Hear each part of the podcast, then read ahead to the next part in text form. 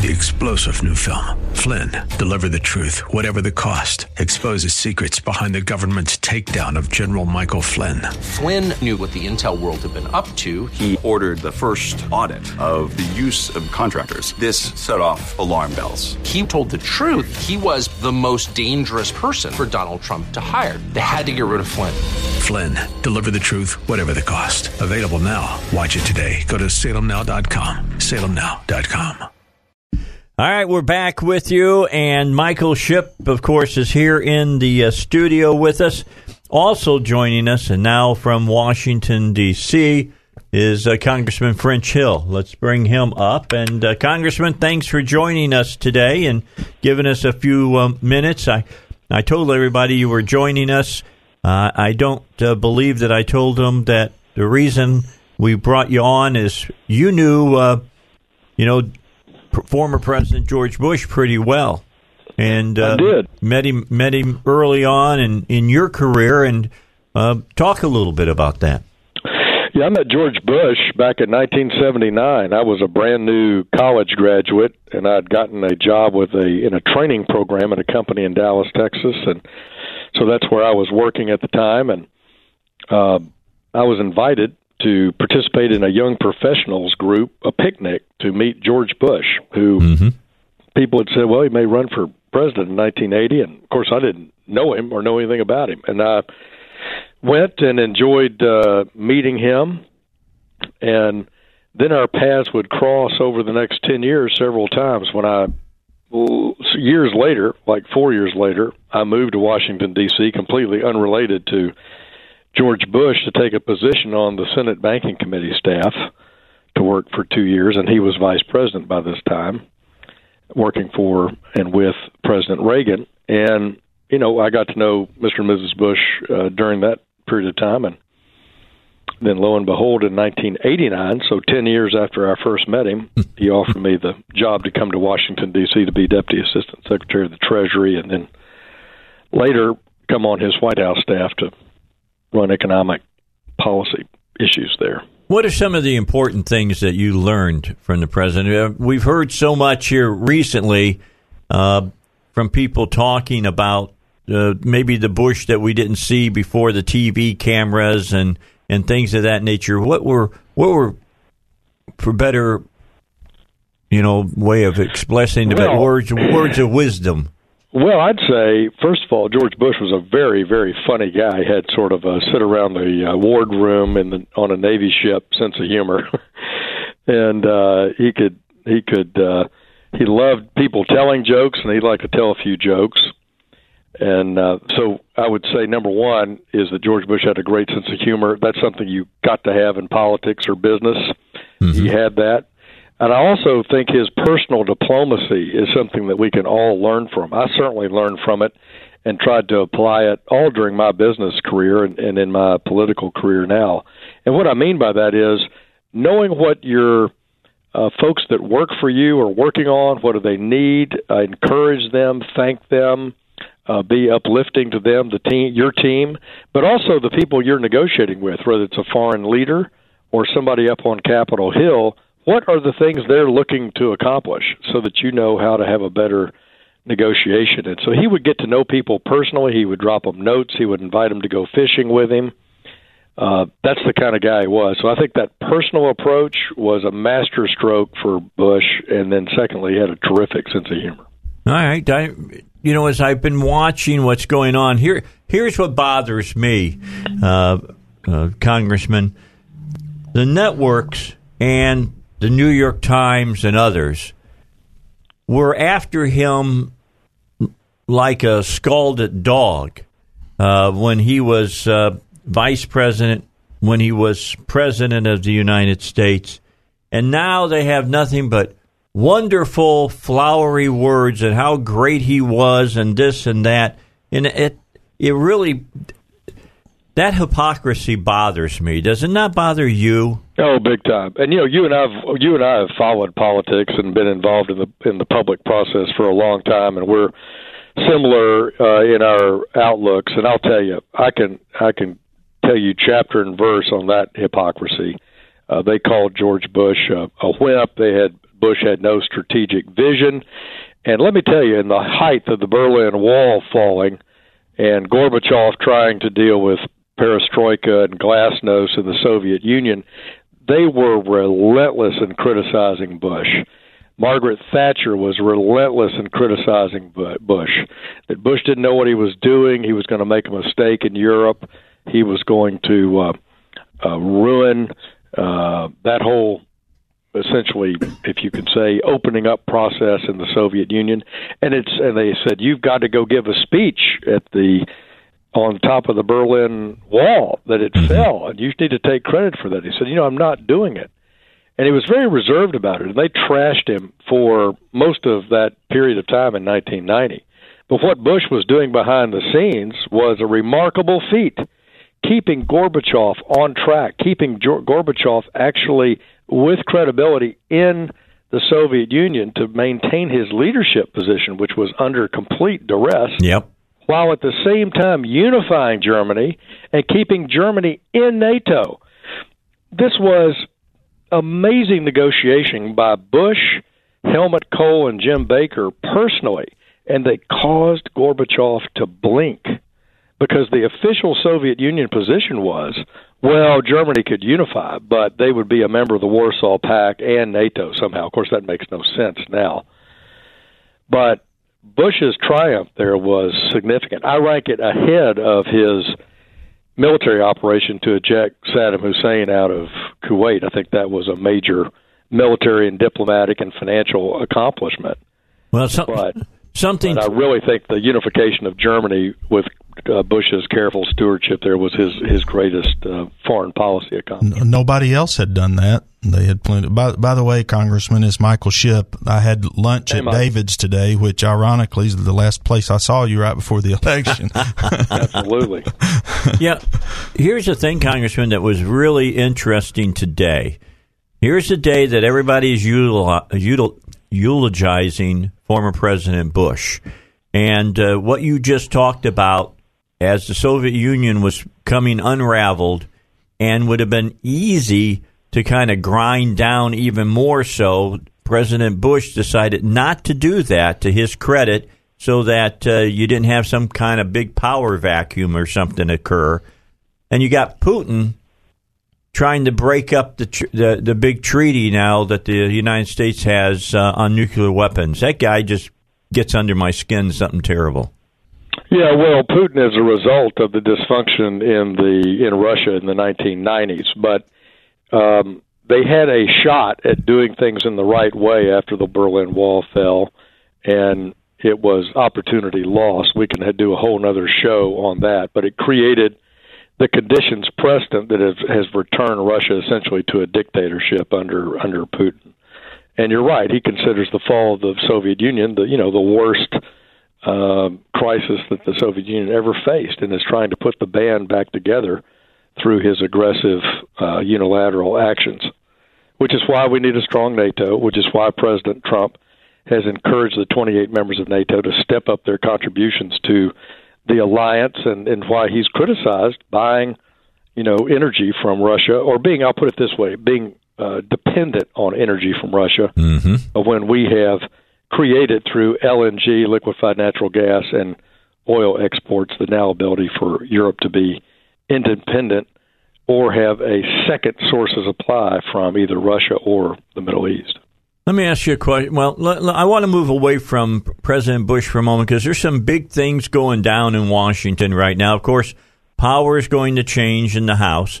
How is that affecting you, first of all, and, and affecting uh, you know, the, the, the Republican Party uh, on the House side. It's not like it was done with a bunch of seats. It would, only took a few, but it was enough to give all the chairmanships to them.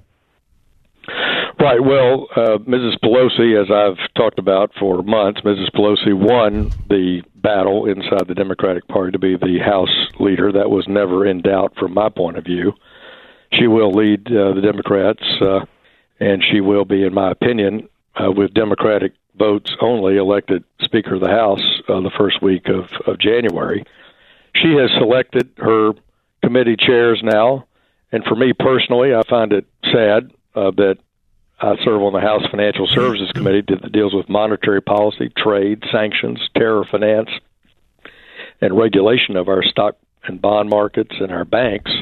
And I have to have Maxine Waters, unbelievable, chairman of that committee. Unbelievable. yeah, it's unbelievable, but I mean it's the reality, and uh, my job is to continue to speak out for free market capitalism, economic growth, balanced uh, regulations that have a cost benefit associated with them. And I'll continue to do that in the face of that kind of potentially, you know, hostile committee chairmanship.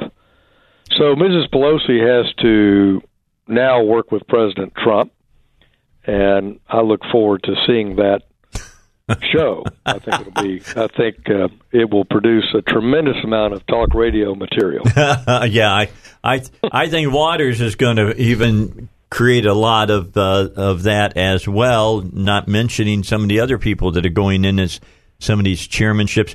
Do you think two years they control the House, and uh, because of what they do in the House, possibly uh, destroying their own party in the process? Well, I do think it's going to be very interesting politics to watch this new Democratic conference in the House function. Uh, they have a very, very liberal, progressive set of new uh, members of Congress that have joined the Pelosi conference, and how she navigates that and and and prioritizes uh, the conference agenda. She's a master of that, Dave. But I mean, I still think that will be somewhat problematic. You have some rather radical members that are coming to Congress in that side of the aisle. Um, but the work, I think, of the Republicans will be thinking through the races that were lost this year uh, and the races where we had retirements.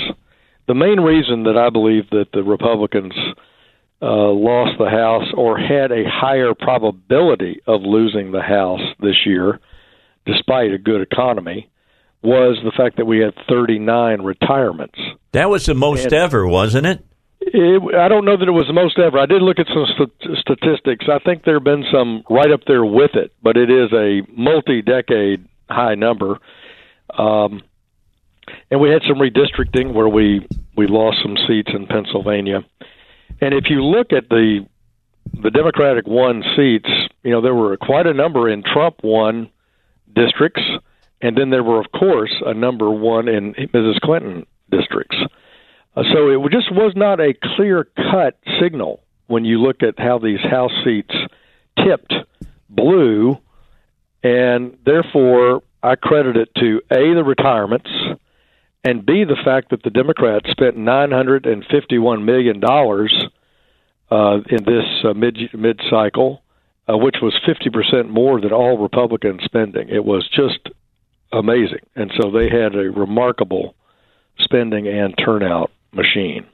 All right. Um, they can throw all the money they want at, to Mrs. Waters, but if if I've got to put my money on someone to outsmart her in a committee, uh, I think we got the right guy there. Yeah, I agree with that.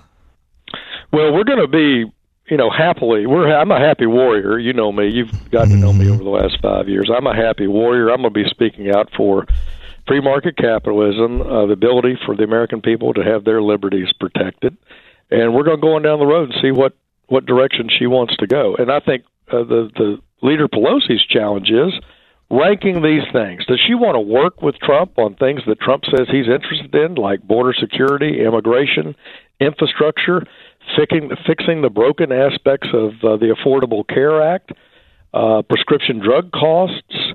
uh, maybe compromise on uh, infrastructure? Or does she want to go off the rails into the progressive set of policy pronouncements from her more left oriented members? That will be what's interesting in the first few weeks of 2019, I think. Well, I, have sure. got I got to get another break in, but before I do, let me start broaching another subject I want to talk to you about. The GM for GMC uh, was on Capitol Hill today, and uh, answering questions to several people. Uh, Ohio senators were were meeting with her and things of that nature. Is, is this a good thing? I mean, I, so you you got a company that has decided that electric cars, pickups, and SUVs are looking to be the future, and we're going to stop some making some different cars. Uh, how much does a government have the right to get involved into a particular company's decision making? Well, uh, in short, depending on when your break is, I'm not a fan. I wasn't a fan of the Bush and Obama administrations uh, trying to preempt bondholder rights back during the financial crisis. Uh, I don't think that was good policy. And uh, you know, you and I don't, we're not experts about General Motors. We don't serve on the board of directors. We don't have all the information about that company. But typically, when you go through a crisis like the American automobile industry has done over the past 50 years, and you have this situation in 08 and 09 at GM, where GM is uh, helped by the federal government, uh, I think they should have taken some of these tough uh, decisions then in the face of that mm-hmm. and work over the last decade to building a more competitive enterprise because effectively that's what they're saying is we have a product line the Chevy Cruze or two or three other products that just aren't competitive anymore. Well, didn't weren't they were they competitive in two, 2010 and they're not now? That's that's the kind of private sector uh, reasoning that that's what boards of directors are for and that's what hiring a good CEO is for. Yeah. I don't think it's the government's job to be engaged in that. Um, but the government's deeply involved and you know more involved in business than you and I would like when it comes to we could talk about tariffs, oh yeah, labor issues. You know the list goes on and on. So um, it's not just involved in business; it's involved in the mismanagement of the businesses of the yeah, industry. But I mean, I, I guess what I'm saying as a former business person, I think mm. that taking that kind of structural decision, a great time to have done that would have been as they were recovering out of the crisis. Yes. And taking stock of what models are selling, what aren't, what are popular with the American people, and what aren't.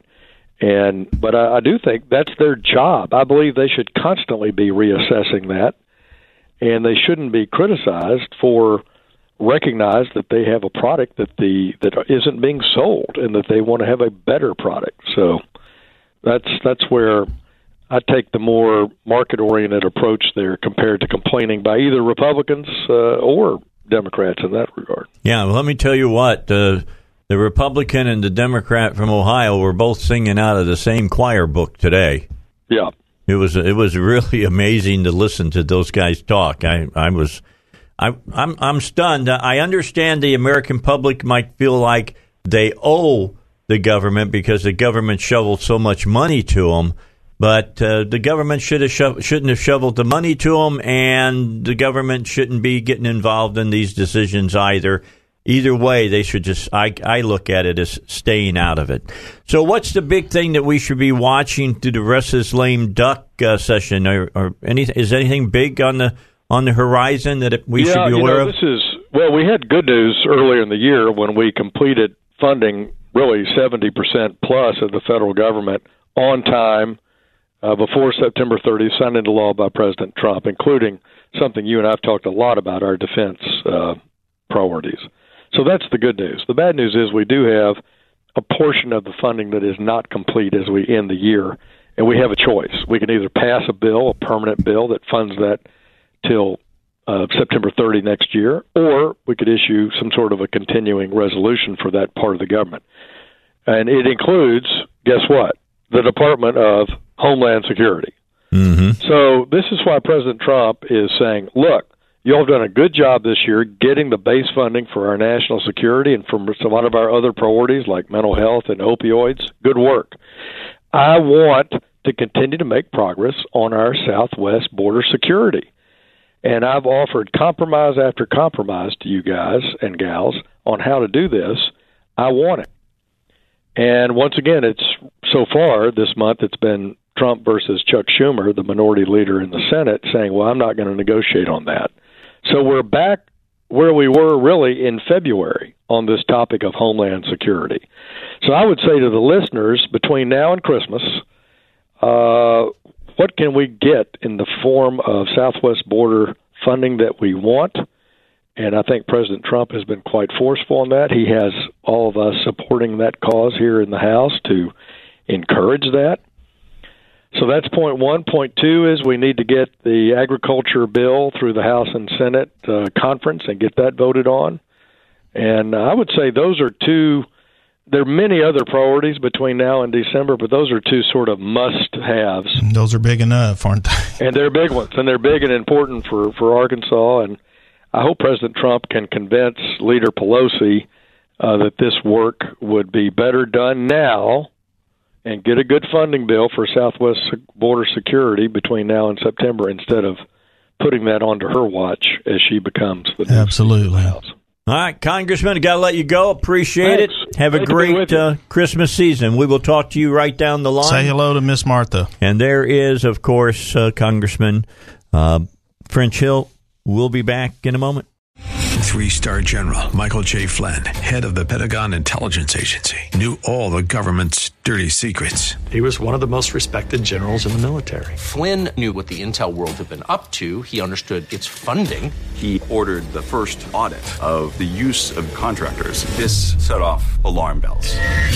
The explosive new documentary, Flynn, Deliver the Truth, Whatever the Cost, uncovers the facts behind this scandal. Flynn told the truth. He was the most dangerous person for Donald Trump to hire. I find out the worst enemy that I'm going to face in my life is right here in America. They took my assessment and they wanted me to change it. And I was like, I'm not changing it. They had to get rid of Flynn with in depth interviews, archival footage, and never before seen personal records of the man behind the headlines. I just felt like I was drowning. Flynn, deliver the truth, whatever the cost. Available now. Watch it today. Go to salemnow.com. Salemnow.com.